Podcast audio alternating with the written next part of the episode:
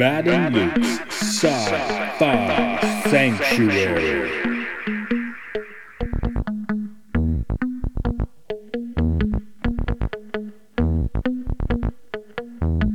The year is 3013. The galaxy is scintillating in the mellow light. Two galactic pilgrims seek out vistas in the samurai future to bring forth the unity of the cosmic shaman. Opening the door of the pantheon of mystics, the evil sorcerer wizard powers the engine of science, seeking to forever alter the sacred balance, traveling on effervescent balls of summer fire. This week, The Hitchhiker's Guide to the Galaxy.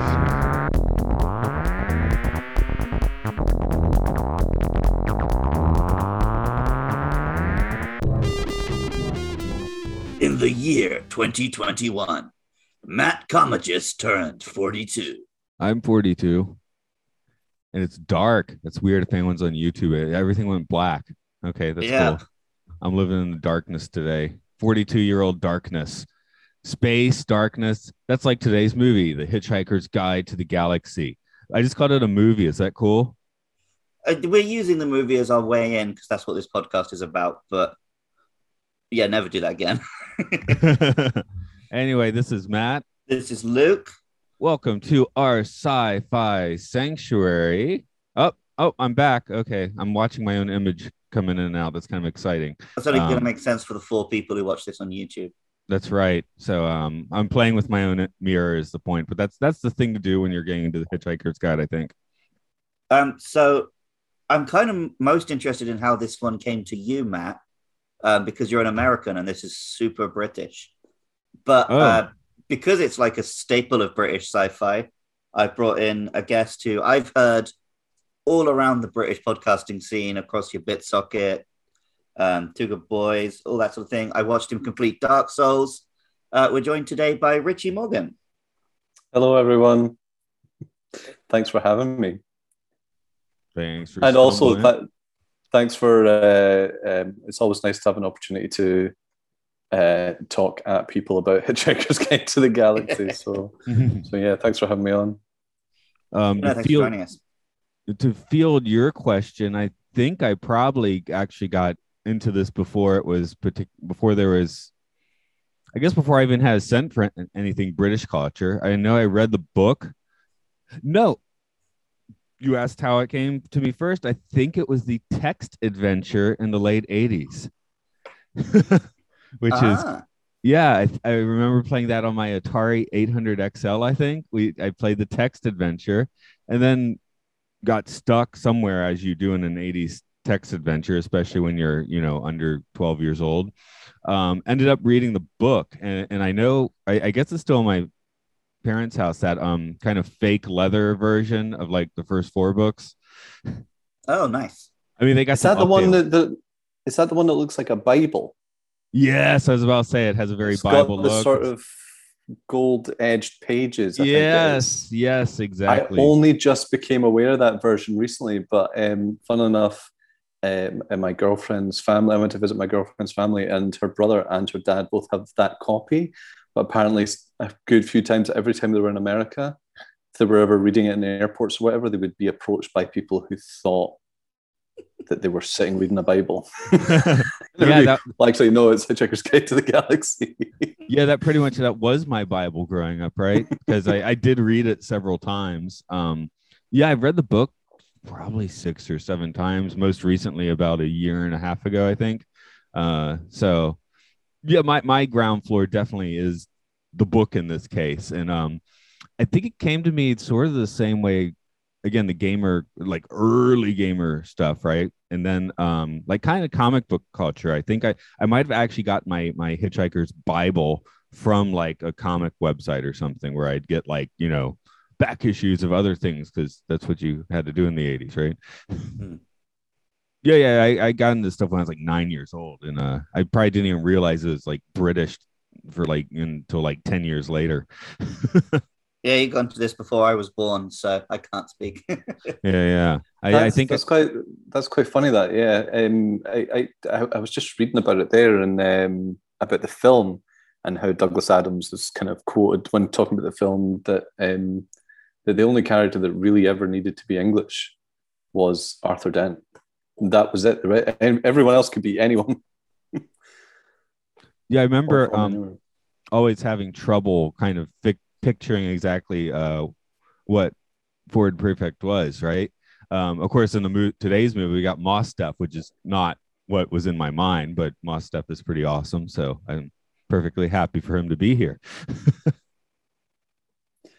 yeah, no, I th- I really like the um, I love the casting of the film actually, and I think uh, again, I mean, obviously none of this would have been taken into consideration, obviously, but you know, when when you spend your life loving a book that has multiple versions and you just know every line, and uh, there's a TV version, a radio version, and you've got all these sort of line deliveries. It's really nice when um, a film brings in someone maybe a bit different or a bit unexpected, and they just take the material and use it in a, in a you know, it all comes to you in a way that you never expected or you never pictured, but in a quite a positive way. And I think that's what the the film did a lot for me. I think.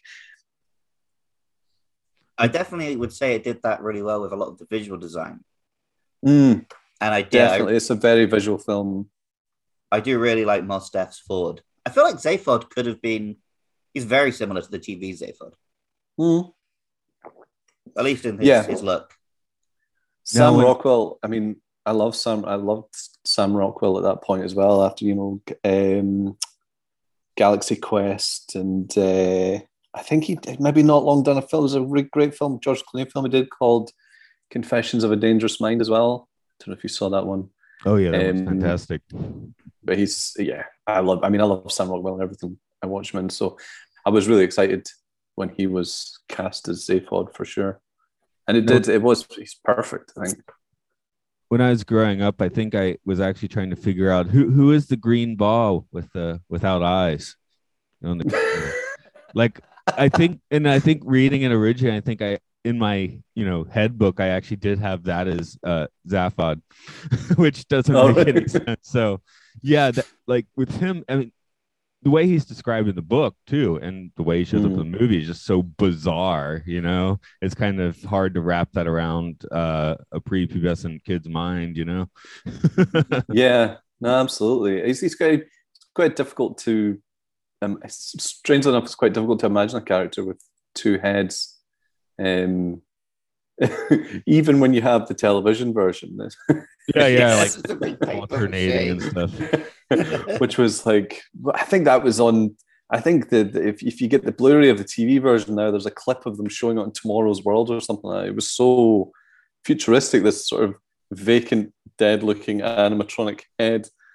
but um, yeah, but I mean, I, I think um, you know, to go back to how it came into my life as well, like I think it was one of those things that was like, um, it kind of belonged to my parents' generation. So I used to, I used to uh, bother the the library quite a lot, my local library, and um, if they didn't have the book I was looking for, if they didn't have the thing I was looking for, I'd constantly be ordering stuff in from other libraries. So, and um, I think I got some Red Dwarf novels or something in the library. I remember the librarian going, sort of giving me a wee sort of like, "Oh, you like that, do you? Well, have a look at this." And he handed me over, and it was like an like an omnibus version of the first three, I think. And it was the what I don't know if you know the cover, but there's one that's cover that's like a, a mirror in a bathroom. I think I'm, I'm, i might be misremembering this, but it's like a mirror in a bathroom, but inside the mirror is like a big spaceship. Um, uh, and I took it home and I only managed to read the first one because I was a really slow reader. And eventually the librarian was like, have you not read that book yet? Can you please give it back to me? But mm-hmm. um, when I read, I read the book, and then my, I remember my mum seeing me holding it. And she was like, "Oh, you need to see the.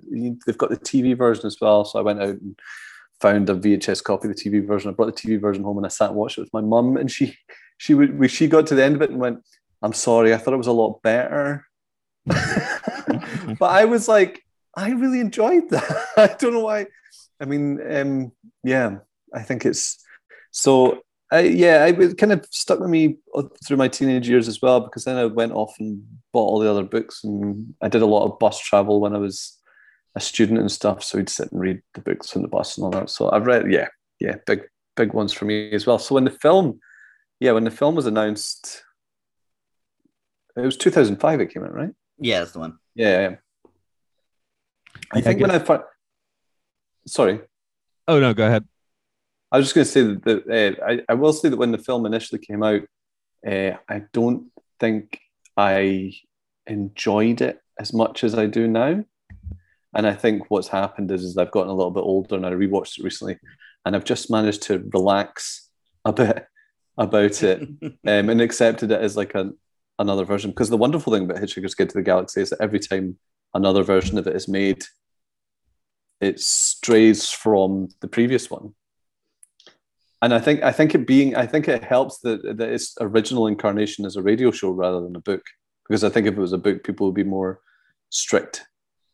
Whereas if it started as a radio show and, and Douglas Adams is involved in all of it, then you kind of just you, you get to a point where you accept that you know each version has its own quirks and differences and so I've come around to the film quite a lot, and I now really enjoy it. And This happened in a window, I believe. Douglas Adams did have a crack at the script before uh, passing on, I believe. So uh, that sort of legitimizes it a little bit as well. So yeah, um, just to straight out plunk on the movie, I, I guess my main critique would be it's it's pretty good. It has a bit of a flabby middle sort of thing mm. that that the book doesn't have. The book definitely rolls a little better. The, the Humma Kavula stuff and the going to save Trillian. Right, right, because they just land on like the planet that didn't need to be there, but then you'd have like an hour long movie, I guess. So yeah, it's it's I, I think it's nice. I kind of yeah, I know exactly what you mean. There's a bit of a when you know the source material, they have that moment where it's like we're going to go to Magrathea, but first We've got two other places to go to, and even they even kind of do that in the way that the film plays it. Like, you know, even Zaphod's like, "I've got something I've got to do first. So as an audience, you're like, "Oh, I just want to see Magrathea." yeah, it's it's like you know going to the party and it goes, hey, "Can we drop by the 7-Eleven?" You know. Yeah. so uh, I will say I, am about to do my plot summary, and I basically was just like, eh, screw it, and left out those two planets completely. But just to briefly on how I discovered this one, um, mm-hmm. yeah, my I grew up with parents who were super into sci-fi. So as a kid, we had the videotapes of Red Dwarf, Hitchhikers, a little bit of Doctor Who. Um, I think we even had the audio tapes of the radio player. Listen to it in the car. Oh, nice. Then I read the books. Uh, I think my mum's copies. So I had the first five, just cheapo paperback ones. Um, so I was very excited when the film came out as well. And I remember initially being very disappointed by it, but then mm. realizing that it's just because I'd already heard all the good jokes. and then I had yeah. a friend at school who loved the film and kept mm-hmm. quoting the film at me. And I was like, oh, right. I guess this wasn't for me. Like, yeah this is another version of it. I've already had like three versions at this point, so of course it's not going to be quite as funny for me. I've got a friend who loves this movie, but he hasn't read the book. You know. Yeah, yeah, well, yeah. That's mm. who this film's for, right? For the most part. Yeah, but yeah. um, I guess it was the attempt to kind of bring it to. Well, you're asking about the the American vibe on this, and I guess that kind of was the main goal of this film to really bump it over the ocean. Because when mm. I hmm. was growing up, it was definitely like oh, there's that weird thing Matt's into. It. It's not like like my parents weren't into it or anything like that, you know? right. Yeah. Yeah. Yeah. It's uh, well, I think um, it's kind of the, the story of Douglas Adams trying to get the film made is, I mean, it's not a big story, but it seems to be quite a long story. I think he had a, I read a quote from him once saying something along the lines of getting a film made is like trying to cook a steak by having everyone breathe on it. Um, because he was literally trying to get the film made from practically the late 70s right up to the point that he died. Um, I, another thing that I only just learned, actually, I was doing a lot of Googling before we came on, is that um, uh, it was a pro, like there was an idea, American producers got their hands on it. Uh, he was in chats with American producers and Ivan Reitman, his director. Uh, and they had talked about the possibility of Dan Aykroyd and Bill Murray. And because Dan Aykroyd had brought Ghostbusters to Ivan Reitman, they dropped the whole thing and went with Ghostbusters. So Ghostbusters existing literally stopped a, an early 80s Hitchhiker's Guide movie, which is mind blowing stuff. Yeah, but I Um, think I but can it- forgive it for that. yeah. then it took it into took it into sort of the late 90s and then obviously he died in 2001 and then um uh yeah it got picked up by uh Hammer and Tongs Garth who were who is or was a music video director um I, I I I don't know which part of the world you would have been in around this time but do you remember the Blur video with Milk Carton Coffee and TV Oh, you okay? There, that that you know that song the, a- the animated one, right? Yeah, yeah, it's like the little milk carton that leaves home and sort of goes into the big city, and Yeah. it was on, it was on our MTV two all of the time. But anyway, I know he directed that video and he did some other ones. He does sort of quite nice, very visual stuff, um, which kind of translates into the, the film a wee bit as well, actually, because it is an incredibly visual film, and it must have been difficult as well because I think when you look at the source material, especially when you sort of take it right back to the radio version, Hitchhiker's Guide is sort of very much just a series of scenes. It's almost like sketches that are kind of connected. The scenes are quite, you know, we spend a long time here and then we spend a long time here. And um, yeah, it, I, I, I, kind of appreciate that the, the bit in the middle now, even though you're right, it does, as someone who knows it, it's, it's a bit of a, oh, but, you know, when we have the whole thing about the gun and then the gun leads to the resolution and all ties together quite nicely. But I know that one of the things Douglas Adams wanted to do was he wanted to make it that nice, family friendly, kind of Americanized movie.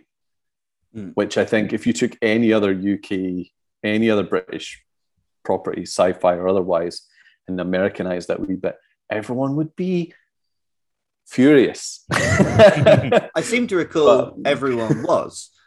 yeah. I think you're right. Actually, I'm trying to remember the reaction myself. I definitely remember my my parents did not like this film, and Mm. like my mum is definitely the reason I'm into hitchhikers. Oh, the reason I've worn my Tottenham shirt today is because this is one for the YouTube viewers. oh, oh, he's gone. Oh well. It's- I, Did the video just drop? yeah. Peace out. Peace out to the YouTube I viewers. think I was going to show you that the number 42 is on the back of my shirt. Oh. There- okay. Well. Oh, okay, yeah, it does not want me to show my back because there you go, I'm back. that. okay. Today. Tell people about the, the bizarre. Oh, there it is. There we go.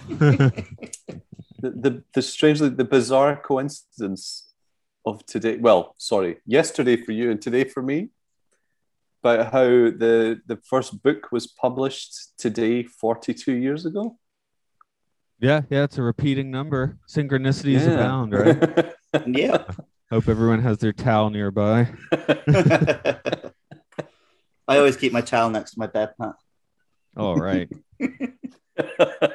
All I have are house pants. I guess it could be kind of like a towel if need be. Anything or any port in a storm. yeah. okay. Um, I'll do a quick kind of plot summary then, which shouldn't be too long because I just chopped out the middle we were talking about. But uh, off to the races.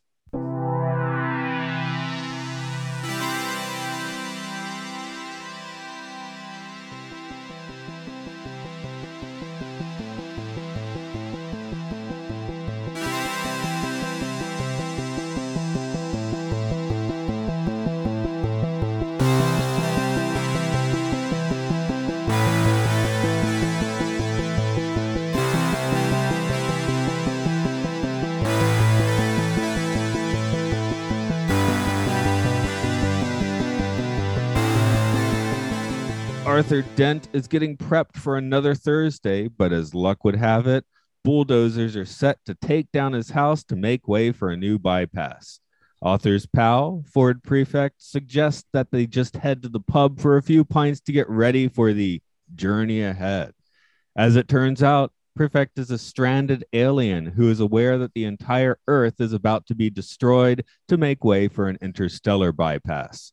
The two hitch a ride on a Vogon construction vessel, are subjected to Vogon poetry, and are thrust out into the cold darkness of deep space, where they are improbably picked up by the Heart of Gold, a cutting edge space vessel that has been commandeered by the president of the galaxy, Zaphod Beeblebrox. Also on board is Trillian, the manic pixie dream girl that Dent couldn't handle at a past party, and a very depressed android named Marvin. They are on the search for the meaning of life, the universe, and everything. They know the answer is 42 as laid out by millions of years of processing by a supercomputer called Deep Thought, but they don't know what the question is. The group eventually discovers that the planet building world of Magathea, Magrathea, and planet designers started Bartflust. It seems that the recently destroyed Earth was actually a carefully planned machine meant to discover what the question was, but it was carelessly destroyed by the Vogons just before completing its goal. Fortunately, a second Earth is ready to be put into motion, and there is a place for Arthur there. Choosing adventure instead, Arthur refuses stay on the new Earth and instead sets course for the restaurant at the end of the universe with his heart of gold crewmates.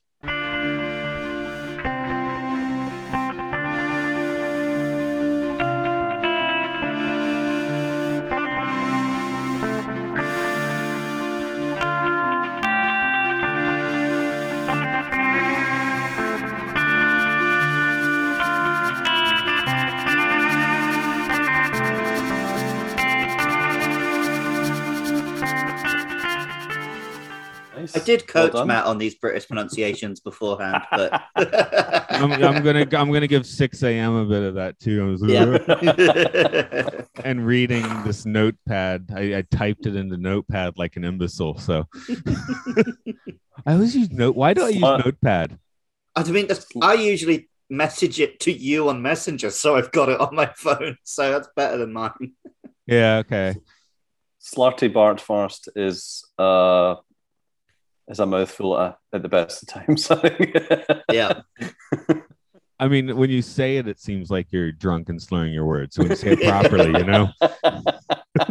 Oh, speaking of drunk and slurring your words, I don't regularly miss the UK, but just the the sight of a nice country pub and a big crisp pint. I really felt like a pint last night. and the peanuts. Yeah. Yeah, here it would be something weird. Yeah, America we just have the scum bars. I remember because they had the fake pub when uh, a few miles away from my parents' house, and that that was amazing. But generally, it's you know punk dives where I ended up in my in my uh going out at night days. Right, yeah, well, I used to go to the Rose and Crown on the King's Head, and it was exactly like this pub. So Yeah, the the uh, the opening, like the opening of the film, is pretty much bang on everything that we remember, isn't it? I, I the thing I quite like about it is um one of, is, is some of the small details, like they've given Steve Pemberton the Genghis Khan mustache because in the book they have that whole bit about how that character's a a descendant of Genghis Khan. right. Um, but yeah, no, I, I like that. I also, I also really love how in the um, in the book in the TV version, the radio one, when he goes into the pub, he buys everyone a pint, and or he buys like six pints or something, and Mm. he says, "Keep the keep the change," and he's like, "What? What from a fiver?" He's obviously been upgraded to fifty quid in the. Inflation. That's how much six pints would cost now. So It is Yeah. Interesting though how we, we were talking about how each iteration is so different, but the first we'll say 30 minutes of the story, you know, what 30 Mhm. pages of the book, in all versions, the BBC version, the radio version, it's it's very similar up until Vogon poetry is unleashed. Yeah. That- that's where all the uh, all the trails kind of go in different directions, I guess. Yeah, yeah, um, yeah. No, I, I, I yeah, that I, I do love that all of that stuff. I mean, even when I thought I didn't like the film, I still loved the all of that stuff at the beginning. That see that shot when um when it pulls back to reveal all Yeah, the ships yeah, yeah, surrounding the planet, but the fact that it goes on for so long is hilarious. Yeah, And that was great. I, regardless of how I felt about the film, I always, always got tingles when the that um, the theme tune, the Eagles Mm-hmm. song, comes in and the book appears. It's great. yeah, I was Oh, yeah. very glad they used the music. It's only a little, but Yeah, it meant that it felt like it fit the lineage of the radio show, the TV show, and now the movie. Yeah, what do you think about them bringing Earth back at the end? I think they do sort of do that, but it does takes until like book five or something, right? Yeah, yeah, Uh, well, he, he Yeah. talk, you're talking about Americanizing it and family friendlyizing it. If you think about it, starting the film with destroying Earth and everyone apart from two people is insanely dark, and the film Mhm. chooses to ignore that for the most part. so maybe they they did feel like, yeah, we can't have audiences looking at the cinema and Earth is destroyed. Are we it's all dead? that it is funny that because they make it a whole thing for Trillian as well, and there's this sort of an emotional. She has a sort of an emotional moment with it, and it gives her a reason to get annoyed at Zaphod as well, and Mm. um, so yeah, it's they have sort of yeah, you're right. They've it is it's all about kind of making it a bit more of a film, really, isn't it? And I think Yeah. the the ending, uh, yeah, I think I think they yeah that works for me as well, definitely. Well, you talked about how the other versions sort of feel like sketches in a way. Yeah, they sort of ramble. Well, they don't ramble, but they they're quite chaotic. right? Because it, it's pure comedy, Yeah, um, which is why. And whereas for a film, you do have to have a little more of a heart than just be. I mean, otherwise you'd end up with airplane, right? Mhm. If it's just every every line is just a joke and there's no nothing to latch onto, which is Mhm. it's fun in its own way, but I don't think it's what this needed to be. I've got. I hope if if you're happy for me to read it, but I've got this short passage from uh, that I find really really interesting from uh, Doctor Who and the Krikkitmen. Okay, which is an adaptation of um, a lost Doctor Who movie script that was written by Douglas Adams, which then later became the third Hitchhiker's Guidebook. He taught he right he so there's like um what is it? So it's a, like a pitch document or presentation for a film for a Doctor Who film. But he talks a lot about science fiction cinema, right? So, um, so one, science fiction in films. It is a question of getting the angle right. It has been tried many times unsuccessfully because the concepts are usually earthbound and based on reworkings of the 1984 vision of the future. For example, Logan's Run, Soylent Green, etc. This is probably because the average non sci fi reading member of the public probably sees sci fi as being gloomy extrapolations of present tendencies towards totalitarianism. Verdict boring. Even I, as a science fiction fan, did not go to see them. Two, the Apollo space program, rather than rather took the carpet out from under the feet of the old space opera type of film, which used to pay no lip service at all to what do we actually know about space and space travel. Science fiction must not ignore what we already know. It can go way beyond it on fantastic flights of fancy, but the structure of the fantastic must be logical. And this is a lot of the beauty of science fiction the wild fantasies that can be created from imaginatively logical extrapolations of what we already know. For instance, it's completely unacceptable in modern sci fi to talk of spaceships traveling faster than light because Einstein must be taken into account. However, theories of hyperspace which allow instantaneous transposition are acceptable. In other words, current knowledge can be argued against but not thrown out of the window. Again, black holes are a marvelous area for fantasy, but it must be informed fantasy. Anything a writer invents about black holes must take into account the arguments put forward by the theorists. Uh, don't worry, there's not much more. a science fiction audience wants to make the suspension of disbelief, and you must allow him to do that by not insulting his intelligence. However, this does not in any way preclude the adventure romp like Doctor Who, Harry Harrison, etc., which is one of the brightest and best areas of sci fi because it can be so outrageous in its fantasy, but the fun and the skill of it is the main maintenance of inner logic. All of the best wild ideas in surreal comedy, science fiction, spy thrillers, etc., adhere to a strict inner logic. Without logic, there is no surprise, no joy. Um, and then there's just a bit about, I'll read the last bit. One is concerned a great deal with problems and their solutions. The trick is to find your solution within the framework of the logic you have constructed. In many ways, James Bond films illustrate some of the points excellently, and in any attempts to make a Doctor Doctor Who films should be done very much in the light of what what the Bond films have achieved, and they're outrageously structured. I suppose this is why I've always mistrusted the term science fantasy as opposed to science fiction because it suggests a lack of logical construction. So he talks a lot about what's interesting about this as well, sorry, is that the, the, the author of the book has pointed out that he's clearly written this before Star Wars came out. but um, yeah, I mean, he's clear like he's it's it's chaotic and it's mad, but it all still adheres to an into like a logic, which I think is the the the, the how Hitchhiker's Guide works because it's absurdity but it makes sense. It's absurdity that makes sense, if that makes yeah, sense. Yeah, that's what makes it so unique is that it's not comedy from having no logic. It's comedy Yeah. from just constantly taking logic too far. Mhm. The, the, It's like all the joke- bureaucracy.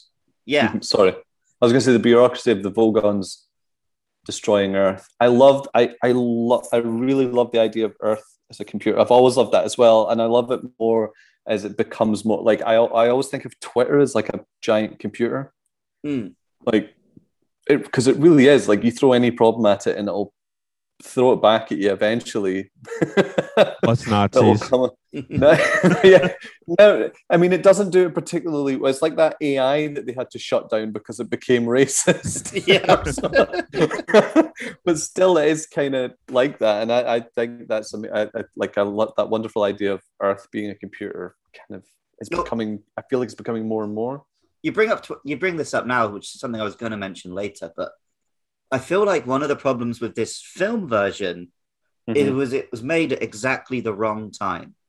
If it had been Right. made just a little bit earlier, then the whole idea of the Hitchhiker's Guide is pure science fiction. And if it had been made 10 years later, then yeah, we do all walk around with basically a Hitchhiker's Guide in our pockets now. Whereas it was made right when we were starting to have cell phones, like Arthur Dent even has one, Mhm. but they weren't quite there yet.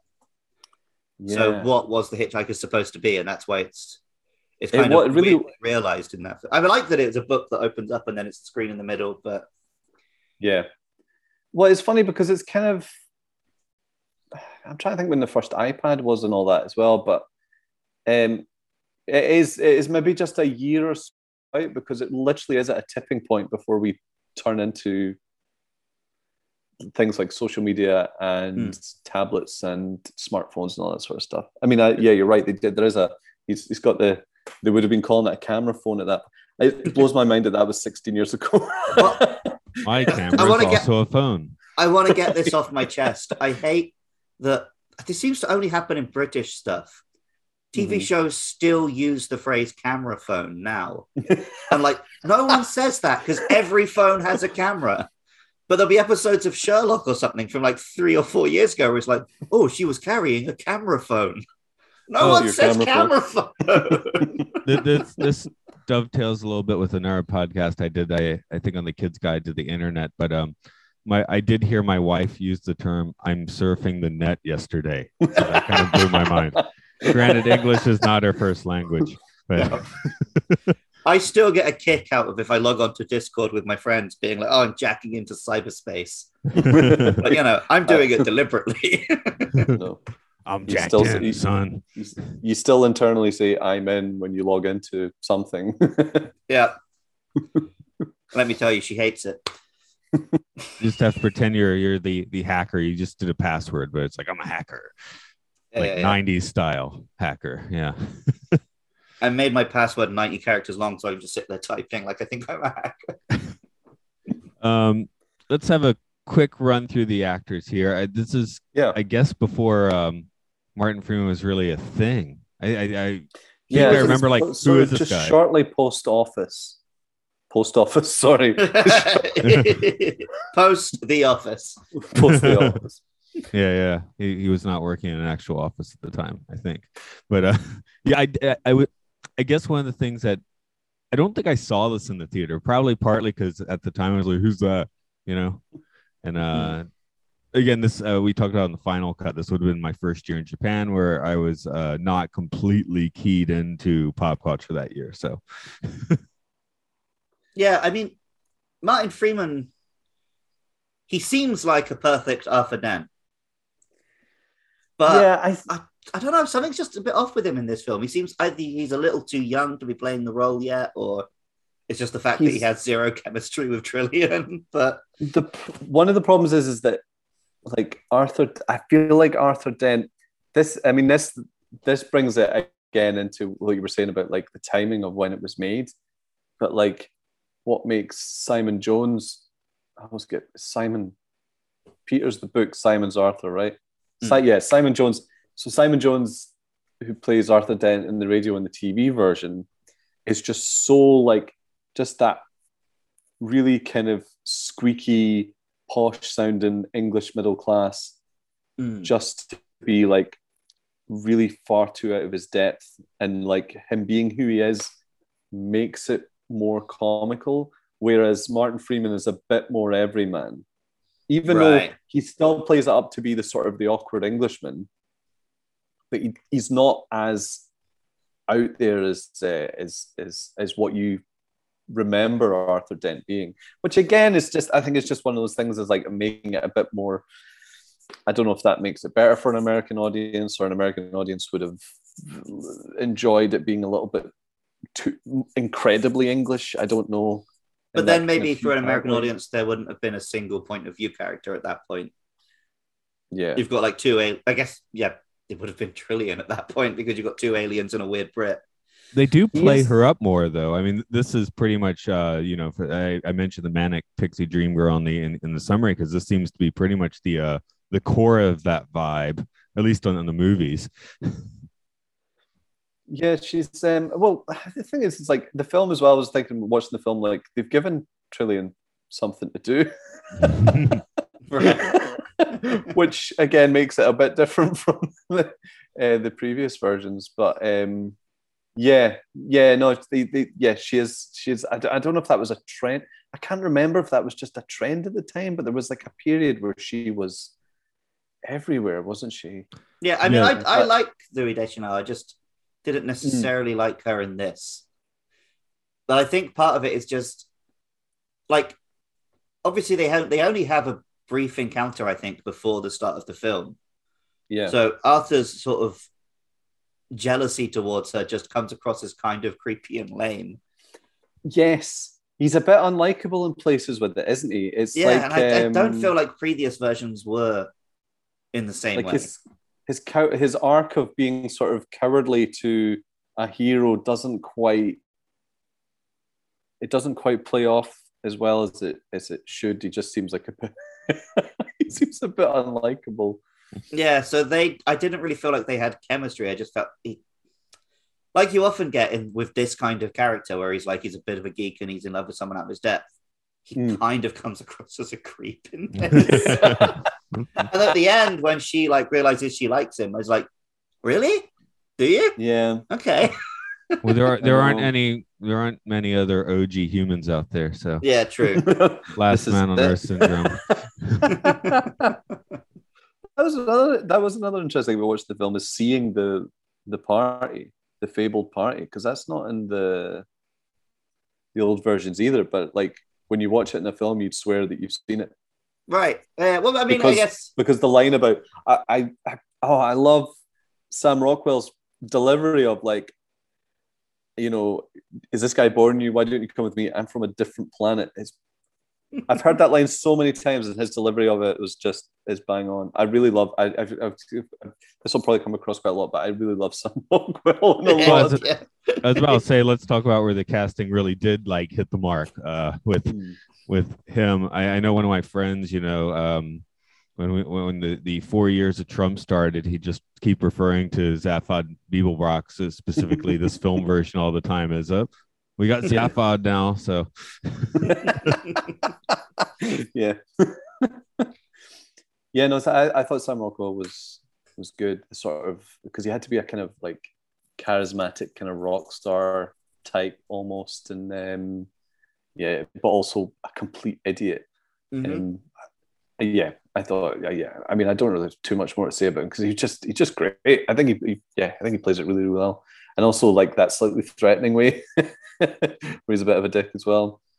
Mm. That's great. Yeah, he's def.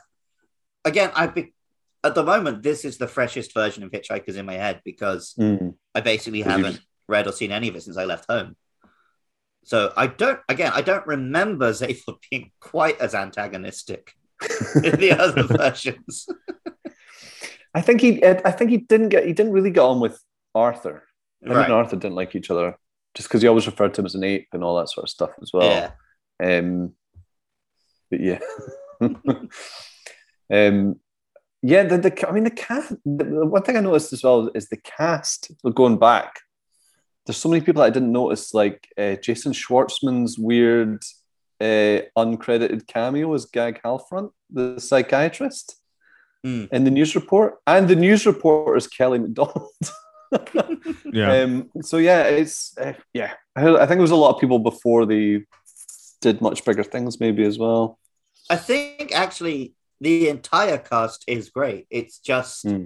just that chemistry between Arthur and Julian is what let it down for me. Because again, like I said, I think if you take um, Hobbit era Martin Freeman Mhm. and put him in this film, he'd be perfect as Arthur Dent. Okay. He just he just hadn't quite mastered that awkward Britishness yet in this. Because they're the scenes where he's like dealing with the dwarves and stuff in those movies. He's Mm. basically doing the middle class awkward Brit thing. Of course, he's because since then he's had he's had a, such a massive career, hasn't he? Yeah, yeah, yeah. Like what with Fargo and like you said, The Hobbit and yeah, all sorts.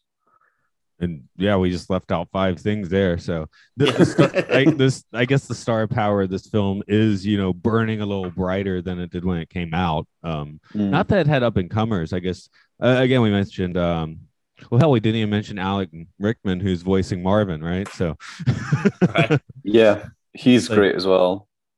I, Yeah. I also really like that Marvin design. I guess we'll get into design Mhm. a little more later, but that's just a fun robot. It doesn't look like any other robot I've seen. yeah, yeah, this movie is definitely like I can't think of anything that looks bad. So that's uh, certainly a big plus. Maybe it looks different than my head canon, but that that's fine because how could anything match that, right? Yeah. Mm. be surprising if it did. um, yeah, no, Alan Rickman's yeah, he was that was that was again that was another piece of casting that um I I, I love. I mean, I, I love uh, when a piece of casting, especially when it's something that you know really well, comes from like completely left field and and, and it's someone that surprises you, but also at the same time when someone says Alan Rickman is the voice of Marvin, you're just like, yes. Yeah, of course. it's like That it's like when Robert sense. it's like when Robert Downey Jr. was cast as Tony Stark. You're like, yes, absolutely. and then um, Mos Def is definitely not what you would expect for the casting there, but he, he's pretty So- good. I I remember him basically. Um, I know he's been in more stuff, but for me, it's so at Be Kind, Rewind, and and this Mhm. are the ones I think of with him. Yeah, Um, no, he's he's he's he comes across as just really lovely and great. Um, and he, like him having the American accent um, does sort of make the joke. I, I did suspect, you know, suspecting you weren't from Guildford after all. It, it hits a little harder that time. yeah. Yeah, he um he's great in this, but the same as you, Matt, I can't think of anything other than those two films that I've seen him in.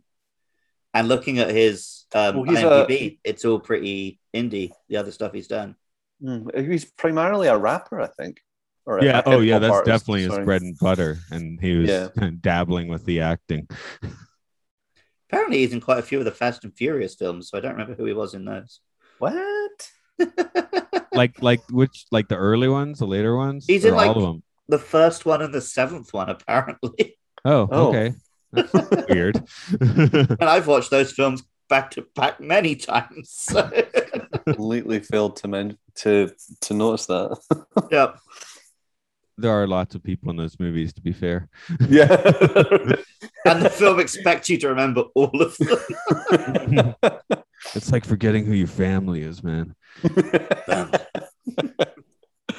But, yeah, I, the ninth Fast and Furious film, the whole film is just, oh, I know a guy. And then the camera cuts to a guy. And that's every scene of the film. It cuts to a guy, and then you as the audience go, "Oh, that guy." yeah. So it's like the Oh, begat part of the Bible. So and so begat so and so begat so and so. Um,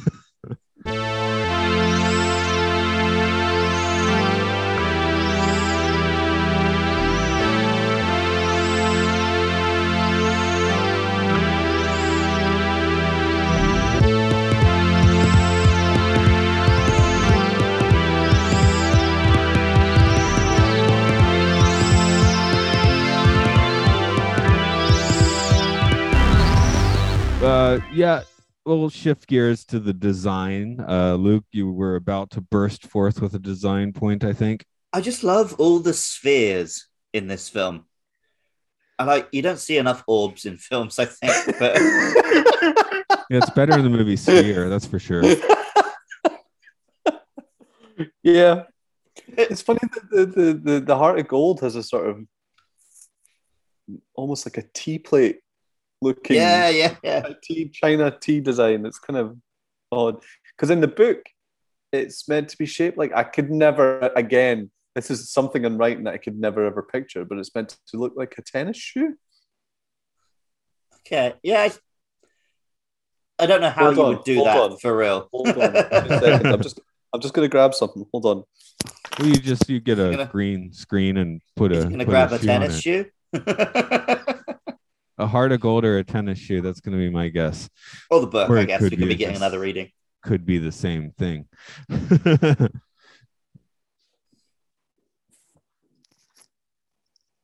I don't know. I don't know what editions of the did, uh, of the book that you have, but was it these ones? No, I think mine was a little more a little more recent than those. So they all like they all have four different pictures on on them. but if Okay. you stick them all together, I'm not going to be able to do this on camera. If you stick them all together, the this Okay. one is meant to be. I feel like a child that's showing off. The Right, but shoe, yeah, the go. shoe in the middle is meant Oh. to be the heart of gold. You see? ah, okay. So it is a shoe. well, they, they do when it uses the drive, they have it transform into a bunch of stuff. So Yeah, yeah. I can't remember now, but I bet one of them was a shoe like that. Yeah, you're just catching a moment of uh, the the book cover is just a moment in the heart of gold, right? So Yeah. every moment prob- counts. So The improbability drive stuff gave a good opportunity for all that uh, music video visuals that the director was used to. Hmm. Uh, definitely, because obviously the improbability drive again in the book was this really weird sequence that again was just um, really difficult to try and picture. But it was the whole thing about his legs flowing away from him and the looking like a penguin and all that sort of stuff. But instead, in the film, it's just like I, th- I, I- I think I've turned into a sofa. And then they have the sequence with where they're all made of wool, and Arthur throws up all the the colored wool and all that sort of stuff. that just proves I've heard that something like eighty percent of people get sick within their first twelve hours in space. So it makes sense. I Imagine what zero G vomit looks like. Not great. I, don't. I hope Jeff Bezos got sick. Into his own helmet. Yep. what else do we got? We got we got Arthur's Dent's house. Looks pretty plain. Okay. We can got the uh, the, from that. the Vogon ships. Um, I remember when we were talking about High Life, how you don't see spaceships that are just big cuboids, or you do here. Yeah, well, Yeah. the the Vogons don't have enough um creativity to go past cube. Yeah, Yeah. all all of, all of the Vogon stuff was lovely and grimy and um, sort of grim. It was that nice sort of it's grim, but it looks great. Yeah, Yeah. Well, we I love just the I love the mic dropping from the the ceiling and all that sort of stuff as well. we just did twelve monkeys, and it's like, yeah, this is very Gilliam on this ship here. Like, it just turns into a Terry Gilliam film for five minutes.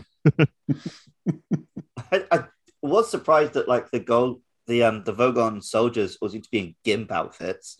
oh yeah. That was bizarre, but it kind of worked. that that No, very I- much feels like we've run out of money to do fully skinned Vogons. So, just do, do these gimp outfit ones. I did like them using the resistance is useless as the catchphrase for all the all the drone ones. yeah. Yeah, they're just kind of like a smellier Borg with worse poetry, I guess. So Flying about in big cubes. Yeah, exactly. And then everything in the final act looked absolutely incredible Hmm. when they're on uh, like the planet building facility. Oh, yeah, that's- that's cool. That was just amazing. Even watching it again in 2021. yeah, that's Yeah. well used digital, you know, because uh, I do talk smack about digital here and there, and, and that, that that's how we use CGI correctly, I think. Yeah. Yeah. well, and also by constantly keeping the characters in shot, it sells it. Mhm. Yeah, yeah, Yeah, you're, you're like, oh, seeing is everything massive. from Arthur's point of view. It does it it it sells the scale really well. Yeah. like I feel. Um, yeah, no, it's great because it's like I love the line. It's like you know, it scares the willies out of me. Um, but like, yeah, it really does. Like you sort of there's a slight feeling of vertigo in your legs and everything as you're watching it. It's, it's yeah, it's great. Definitely love that. Uh, I love the bit as well. I love the bit when they get in the cart and it does the ghost train thing of one cart coming out. Hmm. you know how it looks like um a, a ride at the fairground? Yeah. plays the sound. Yeah that's good. There's lots of just little so, so many just there's so many little touches and yeah the, the attention to detail is incredible. It's almost like the attention to detail is probably they lost something else somewhere along the lines because they were so busy looking at how great the film looked Well, it's like how Nolan, Christopher Nolan, ended up with his own corn farm after making uh, Interstellar. You know, the makers of Hitchhikers ended up with their own Earth at the end. Well, if, if they did, I want to go live on that one. Yeah, the poetry's worse. He's So they had there. uh, the the I like the the the little shuttle, the heart of gold shuttle. It was like a small red Yep, yep, yep. mini one. I enjoyed the chaos of them trying to drive it. It's there there was a, it felt like it might have been improvised. All that, um, you know, that- trying to find the little steering wheel and the That shuttle and its controls was pure Starbug. Yeah, yeah, okay. Like they, pa- they painted they painted Starbug red and chopped the back part off, and there you go. it did it yeah it did feel like you know that um uh you know when they're trying to fly blue midget and they're all pissed yeah, yeah, yeah. or um, when Kryten was taking driving lessons. yeah exactly Uh, these are Red Dwarf references for the listeners who didn't pick up on that. but yeah, I mean, it's Red Dwarf is a very close cousin. I was going to say. I'd imagine the listeners who are listening to the Hitchhikers episode probably know Red Dwarf. Yeah, I mean, if, you know, they'd be neighbors in the uh in the neighborhood of science fiction where every house is a different franchise. it is funny that they are so close like you said but the style of humor is completely, Completely different. Yeah. different it's yeah it's wild Well, that the, Yeah, like 'cause it- Red Dwarf's humor, it could it doesn't have to be sci-fi; it could be set anywhere. that's true yeah Whereas Hitchhiker's humor all comes from, like we said, taking these sci-fi ideas to Mhm. the crazy logical Mhm. conclusion.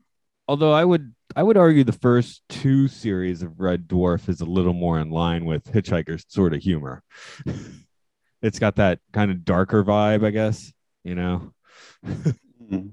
The the, the pre Kryten stuff it, it gets very existentially, you know, like Yeah. dread like. So Yeah, and you've got a lot yeah, all the, the sort of atheist stuff, which is a big thing in Hitchhikers as well.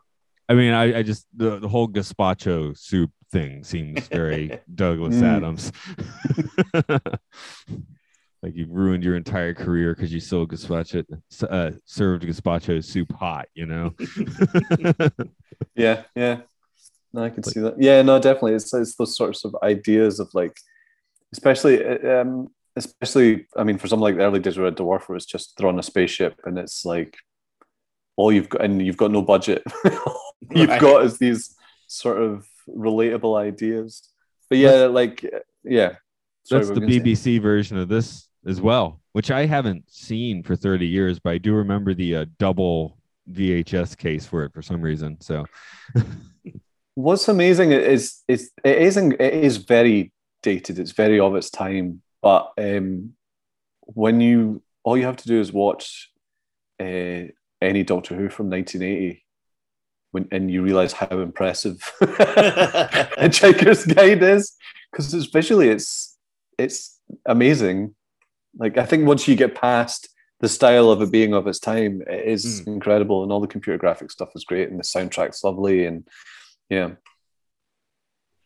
I do think maybe that BBC thing's one of the first things, one of the first movies I really went seeking out on my own because it did, re- especially in the states, it required a bit of a uh, search at the time. So Well, I love the thing I really love about the TV version, and I guess the the radio version before they uh, did the, the the later ones is is the ending. I think it's a great ending. I love how it goes in a big circle, and Arthur and Ford end up back on prehistoric Earth. Um, but then also turns out that humans have evolved from these like telephone cleaners and and all that sort of stuff. All these sort of idiots from another planet. Basically, they've, they've, they've there's this crashed ark. But I, I I love that as an ending. I love it as a circle because the because um it does go with the whole Hitchhiker's Guide idea. It's that like you said, it was like about it being kind of atheist and all that sort of stuff as well. It's like nothing really has any meaning. it just toddles along and it's chaotic and it you know but also it, but also it's a great i just feel it's a great place to end it I thought back in 2005, I really Mm. loved the the atheist part of it. Mhm. Um, looking back on it now, it's all a little bit embarrassing and Richard Dawkinsy. But i know well i mean thankfully it doesn't play it up too hard and no, it I think i think it doesn't do it as smugly as it It's- feels That a that is bit like not it does. great. It feels like it does a little bit just because it, it is Stephen Fry. So I associate a lot of other Oh, Stephen of Fry stuff with it. Well you know that actually, you know, what is there in the film isn't too you know the, the, preachy, the, for lack of a better word. because they just couldn't have it in the film the scene about the the babelfish proving the non-existence of god is it's on the dvd but it was in the film up until a late stage. So the version you see on hmm. the, the dvd is fully animated and ready to go. But obviously like we can't we cannot put this in a film that we're going to send to america. Don't we Right. That don't play down south. so yeah. But yeah, it's one of those things because I went through that teenage phase of like, no, I'm an atheist. I don't believe in God, and that makes me so smart. And then I've just I, now I'm just like, yeah, I don't really care. Well, you I don't think- believe in anything. Um, you know, Douglas Adams and Richard Dawkins were like good pals. yeah, I think I did know that. because he introduced because Richard Dawkins is married to Lalla Ward, Mm. um, who was on Doctor Who when he was working on it, um, and he introduced her to Richard Dawkins, and then that's how they.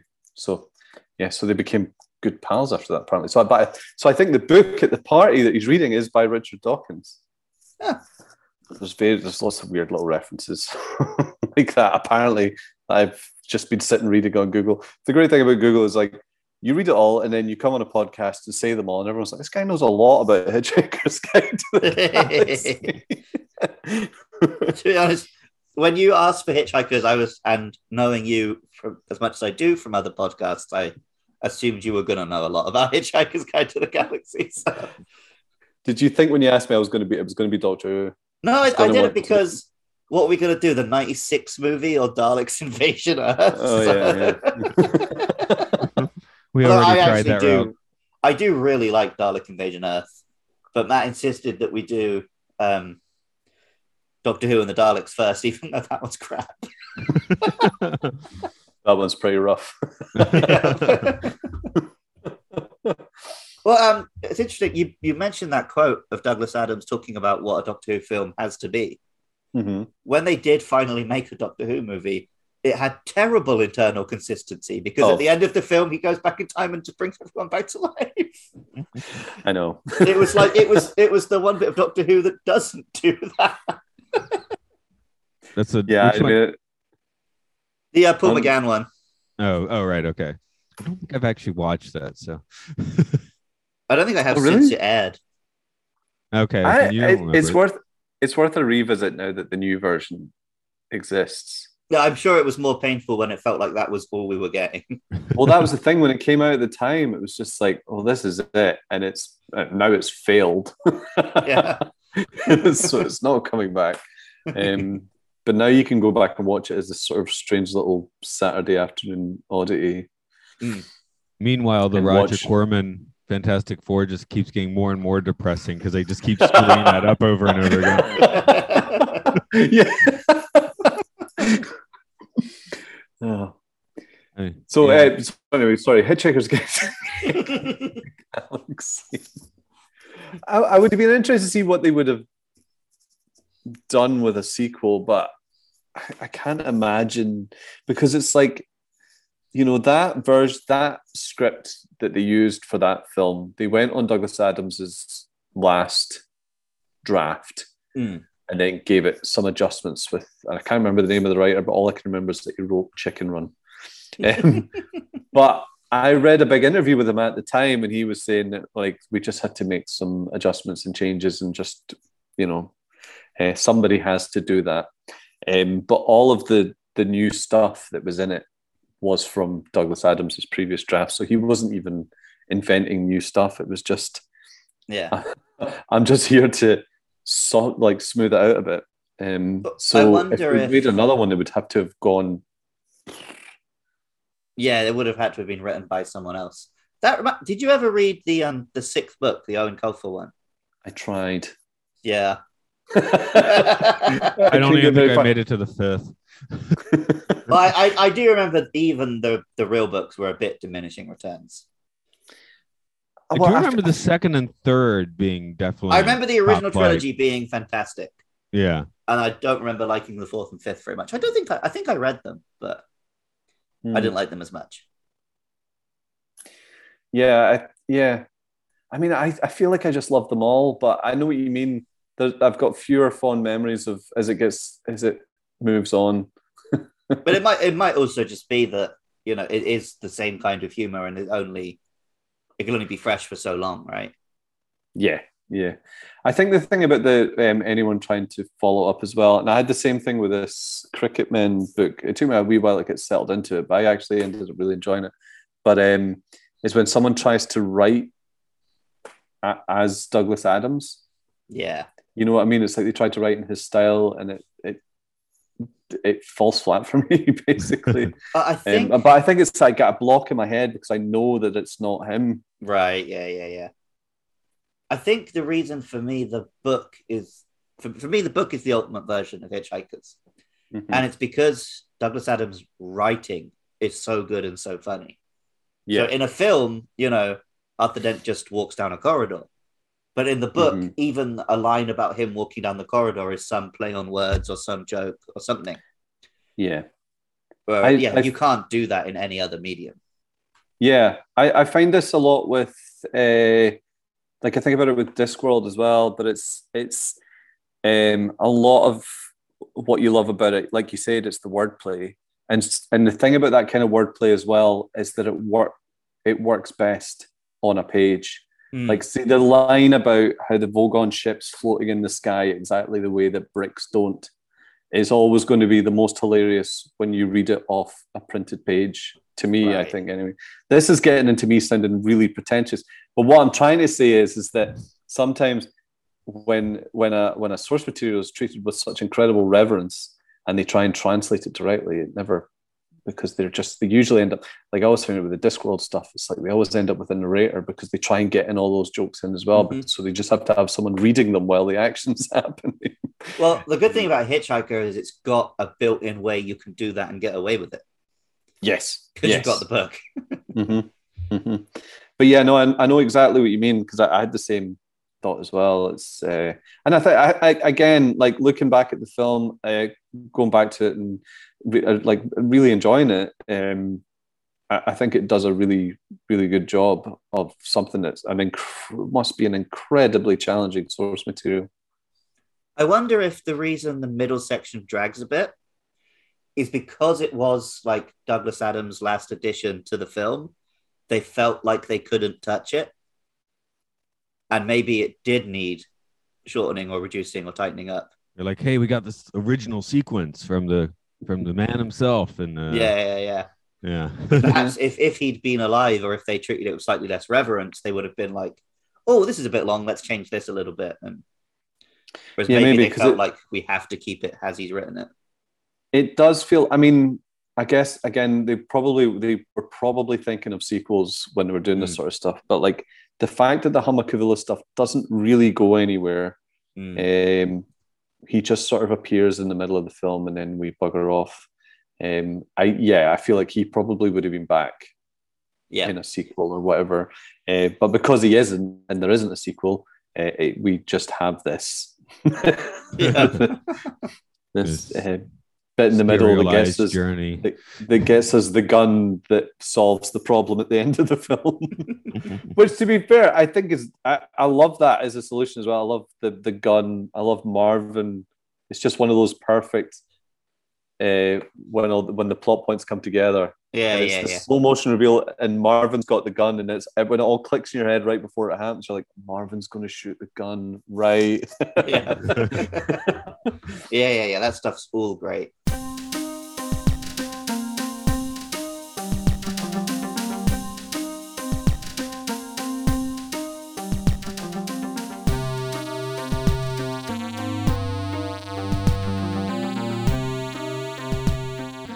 So I guess we already somewhat said we're coming down on the this one is aged reasonably well. Like it's probably better watching it now than in 2005.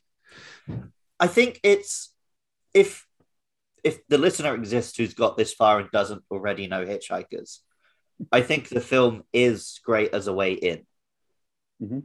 But I think it's just if you're already immersed and you love the radio show and the books and the movies, then the it's great to see all these visuals and it's great to see it brought to life. But you already know all the good jokes. Yeah. So you've, you've got to go into it accepting that and knowing that that's coming. Something But you're right, with this. it- it- oh, go ahead. No, I was just gonna say you're right. I mean, I think if you're, um, but in another sense, if you do love it, if you love it the way that that, that we've loved it, um, it is great to see just the design. Like, like it's such a visual film, um, from a really visual director. Um, it's just such a great thing to see those takes on those design those ships and those characters and those aliens and all that sort Mm. of stuff. So there's that bonus as well, I think. But yeah, I know what you mean. It's like I wouldn't. It is um, when you've got a television version that's quite dated. You've got a radio version selling radio plays to. Well, it's, it's more of a thing now, actually. Actually, I was Audible wondering if that sort of anyone had put it up as like a podcast or anything, because yeah, I'd probably give it another listen. It must. I bet it. I bet it's on Audible or something like that. Yeah, Um, I, I actually just got. I, I managed to pick up a vinyl copy a few months ago. I've yet to sit and listen to. it. See, I want- I want to listen to it while I'm out hiking, so I don't think uh, vinyl copy would do the trick. no. I feel like uh this movie though, which is weird because it is, you know, based on that those older source materials, but it feels like a very 2005 time capsule somehow looking back on it. Like it's just like like we said, it's made exactly when it was made and it looks like it and it feels like it. The only thing that I think would push that button harder is something I have not watched for quite a while, but I feel like if I watched the pilot for Lost again, it would hit that button a little harder. But You want to hit that button harder? Go and look at. Go and look up the trailer. Oh, oh, my right. god, it's the most 2005 thing. It's incredible. I guess it ekes into the movie, and, and that's not a criticism. Sometimes it's perfectly fine to be a, you know, of your time. So uh, again, we Mm. meant, uh, well, you were reading it, but Logan's Run is the most, you know, 1975 thing ever, right? So yeah, Yeah. Well, I think that's. I, I mean, this is what I always say about science fiction, and and this is not a, a an original take or anything, but like I love the, the thing that I love about science fiction is that it's um, a representation of the time it was made and Mm. the idea. Like I think it I think it shows a more sometimes it shows a more honest picture of uh, the time that it was from than say like a daily a standard drama. You know, Right. um, just in terms of its design ideas, its ideas of what the future is, or it's you know all that sort of stuff, um, or what they you know people's what people think are going to happen, what people's hopes are. Um, so yeah, I I I I- don't want sci-fi to be timeless. I want it to be absolutely of its time. Well, I remember, and this is it was just like um, the BBC Three after documentary of an episode of Doctor Who, Mhm. and one of the designers saying, "If you try and make your sci-fi look timeless, it's going to look shit. Just make sci-fi that you that you would make today, and it's Yeah. going to look real." yeah, yeah. Which goes back to that quote, I suppose. So, Yeah. Tying a nice bow on all of that. Um, any other big thoughts you want to throw out on uh, the? I mean, well, the Hitchhikers in general, but I guess specifically the the movie. Um, I don't necessarily have any more on the movie. Um, I will say there's been, I keep seeing recently this thing about like, oh, the reason it's 42 is because Douglas Adams was into computers and in binary or whatever when you write 40. No, it's not. It's just a joke because it's a number that means nothing. No, I did I- read that. I did read that he spent ages thinking of different numbers. He tried to come up with the funniest number, and I think forty-two was the forty-two has the best. I mean, in the accent and everything, you think forty-two is like Yeah. the best. I hope he road tested that in some clubs. You know, show up on, on the stage. It's like yeah. sixty nine. That didn't get the laugh I expected. Okay, forty two, and the crowd goes wild. And I, I have a uh, my knee jerk reaction for you know we're teachers. So when a kid asks, "What's your favorite number?" I'm always like, "My favorite number is 268." you know, the the less pause, the better, right? See, I, I always say 42 if a kid asks me that question. So, no, that's So, just a, I- no. I was just going to. A question that I have is that so apparently Hulu are making a series, like a television version, a series, Hmm. Hitchhiker's Guide to the Galaxy. Whether or not that's still happening, I don't know. Um, but uh, how do you think? You know, if or even if they, that wasn't happening and a film was happening now, how do you how do you think they would approach it? Because it's funny that's like you were saying earlier about how all of the th- some of the things that are really unusual about it are now no longer unusual. Hmm. Um, I hope that the one thing I hope they can do is that they feel they can make changes and make adaptations. Mhm. I think anything, if you're moving it to another medium, you have to make it work for that medium. Yeah, And like, even though it's been a TV series before, TV is a very different beast now. So I hope that we're far enough removed from Douglas Adams that they feel like, okay, let's write a version that works for today. And maybe Mm. they do lean into the fact that um, the Hitchhiker's Guide itself does kind of reflect social media. Obviously, I don't want it to be full of jokes about like, oh, it's space Twitter or whatever. but like, I'm sure there's something interesting that could be said there, and I hope they make an Mhm. effort to say that. Do you know what I always thought was um, was my sort of uh, kind of uh, alternate universe headcanon version of Hitchhiker's Guide to the Galaxy, just purely based on this the Ford and Arthur relationship Right? was uh, Pe- was Peep Show. yeah, they, that, that works. I always think of those two characters. They're almost like a sort of Arthur and Ford. Just Actually, you've got it yeah. already. like that that middle class energy David Mitchell has that much stronger than Martin Freeman. Yeah. I, I don't think maybe they need a sitcom. It that's how you can go. See how Oh, I also rolls. I think um they could be a lot more cynical in their comedy today. Mm. Like that need to family friendlyize it and Americanize it is a bit less strong. Like even out of America, you get things like BoJack Horseman these days. So they could make a film Mm. that just is like, yeah, the world ends at the start, and not have to bring it back at the end. Or Well, that is the thing, isn't it? It's it's a Hulu series, so it's not even, you know, if it's if it's Hulu, that's primarily for an, an American audience. So Hmm. I wonder how on earth that's gonna. I'd be interested to hear that turns out. yeah, I mean, you, did you see the the Watch, the Discworld series? no, I haven't. I mean, any of that kind of thing is very difficult to get hold of here in Japan. Even when I watched this film, I went on Amazon Prime last night, and for whatever reason, they only had the dubbed, so I had to borrow Matt's Blu-ray instead. Oh my god! I was going to say that it's a little surprising how hard this one was to come by because we usually don't have that problem unless it's a real obscuro one. So So maybe this is a bit more obscure than we It is. realized. Well, that's- it has become a bit obscure. That's the thing. I think it's a, a, a it's it's sort of fallen into a little bit of a cult hole. I think, Well, which I is mean, nice. for a long time, like Douglas Adams was constantly working on something new. Mhm. Whereas now we base, a- apart from that Eoin Colfer novel, we haven't had any hitchhikers for 16 years. Hmm. So it makes sense that it's, yeah, it's not as fresh and readily available. And it is just for tedious old nerds like us.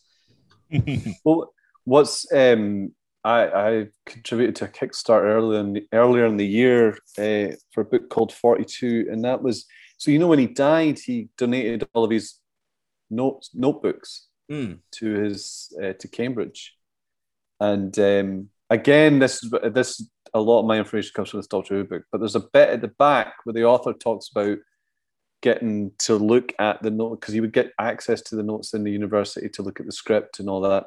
But he says in there there was things like there was a script for uh, episode one of series two, Hitchhiker's Guide to the Galaxy on telly, Hmm. um, which obviously just never happened.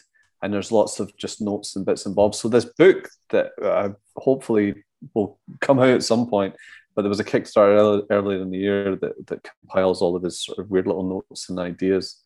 But it would not surprise me if someone tried to uh, also create more Hitchhikers content with his Right. bullet points and ideas or treatments or whatever. Um, I think since this film came out, there's been two different adaptations of Dirk Gently, I think. Yes. so, yeah, I think there is some appetite for this stuff. So, hopefully, we will see more. Yeah. Yeah. I mean, the, the- I don't really need a new TV series because I'm now remembering that I haven't read or listened to the old stuff in ages. so I, I could just go back and read that or listen to that and get the experience I want.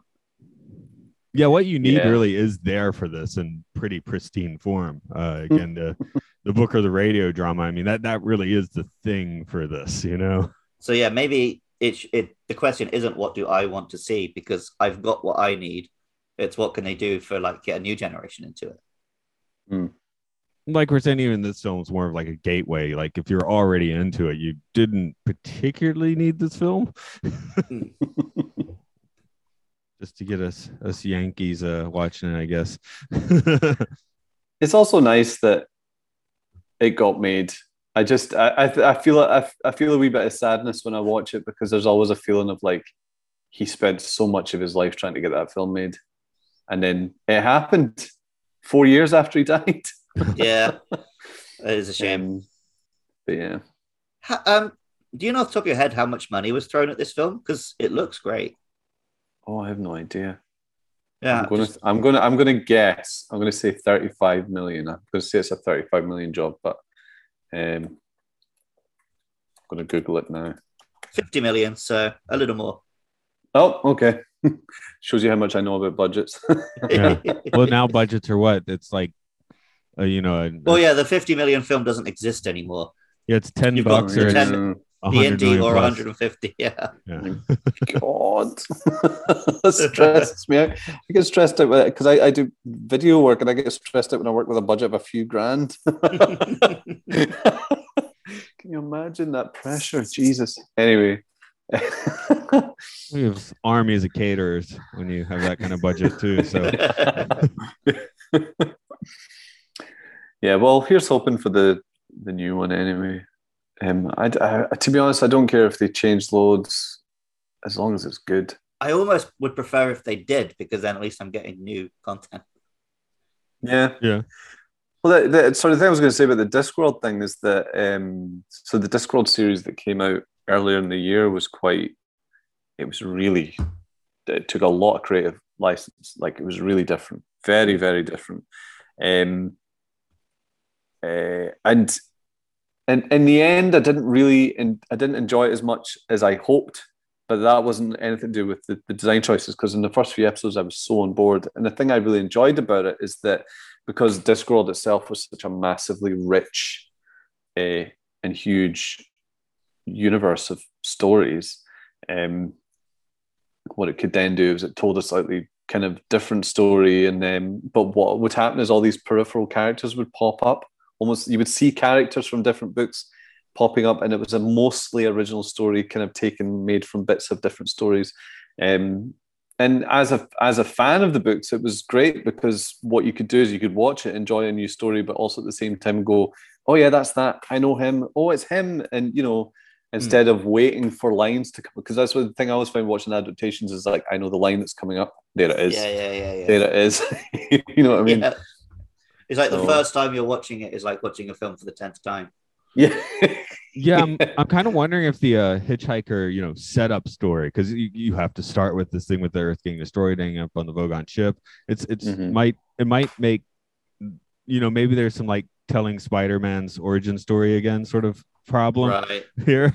for us, well, at least, there is. The problem is that they do have to do that for any new adaptation because it's not as big as Spider-Man. exactly, even more so, right? But it's like like with Hitchhikers, you have to get through this opening, and it's a great. Right, that's, setup, that's what I mean. We're now at the point where with Spider-Man, everyone on Earth knows Spider-Man's origin. They never have to show us that again. Whereas mm. Hitchhikers is not in that place, so unfortunately, they are going to have to keep showing us that until one clicks. I do. I do look forward to the trailer for the next one coming out, and it's been he wakes up in his apartment in New York. it's being demolished. Um, and Twitter just goes absolutely mental. when did, I feel I did that already. He gets okay. onto the heart of gold and says, "Oh man, I need a coffee." well, that just happened.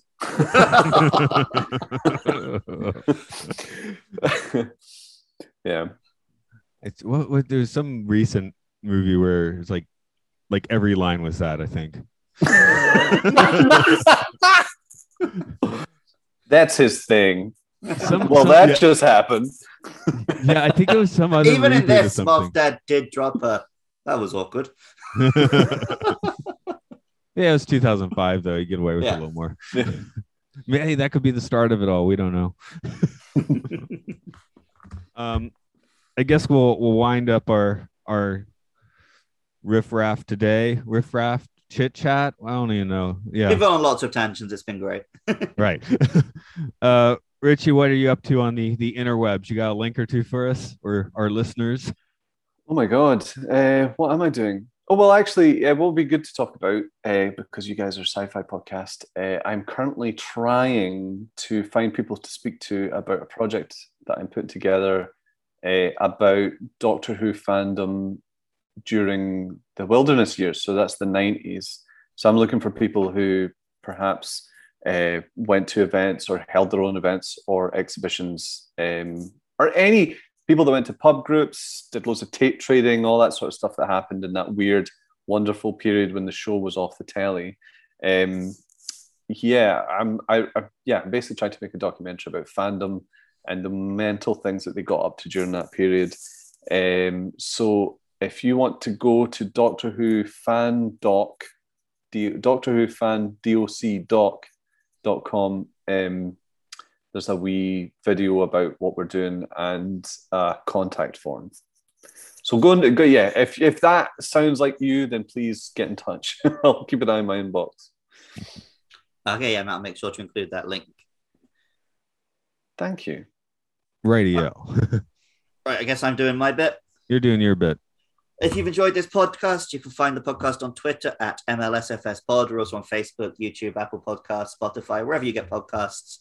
make sure you give us a five star rating review and tell all your friends. If you like the music you've heard in this podcast, you can find more of Matt's music by going to rovingstagemedia.bandcamp.com. And if you want to help us keep these podcasts online and maybe listen to other podcasts me and Matt create, go to patreon.com slash podcastio podcastius. Wow, you're so much more lucid than I am at this early time of the morning. I, I could do that spiel in my sleep at this point and I hate myself for it. At this thing- point, this this point in my life, time uh, differences shouldn't be surprising, but it is blowing my mind that you're getting up and I'm going to bed. yep. Oh, we were crawling out bleary eyed. We always Oh. do 6 a.m.s, and I'm like, man, what did I just do when we finish? And then I listen, I'm like, oh, okay, this is listenable. That's good. It's just I was not functioning.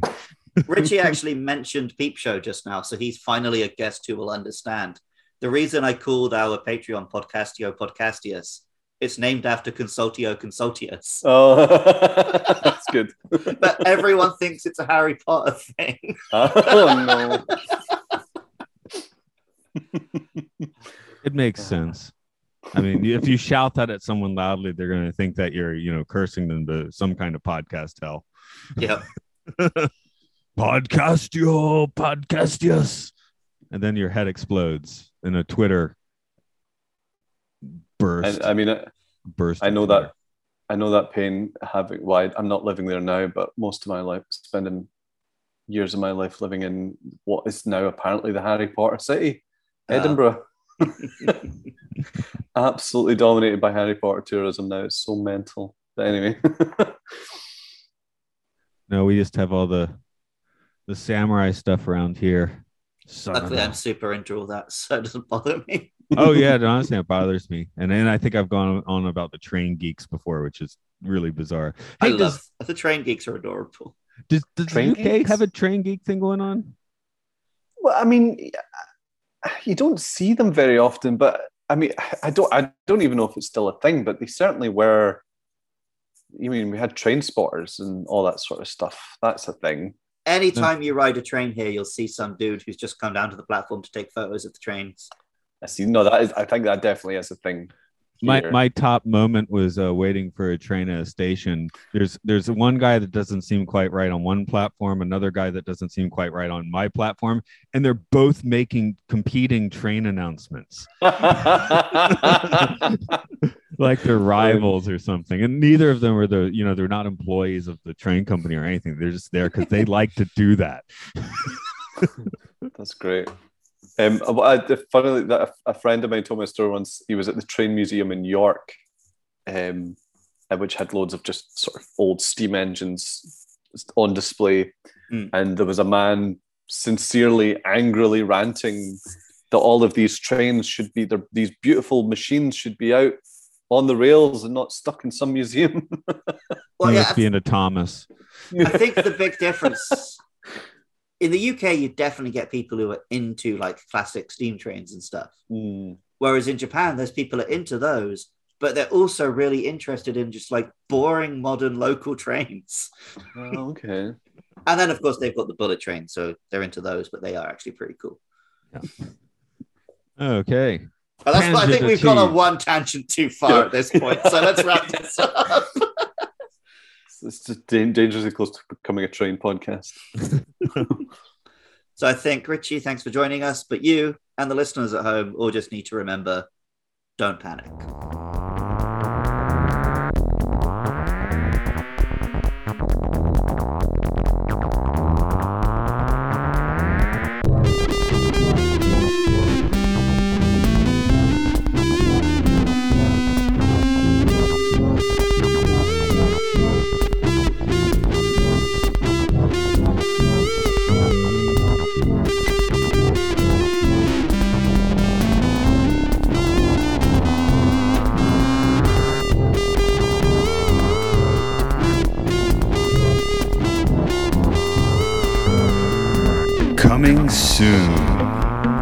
What dreams may come.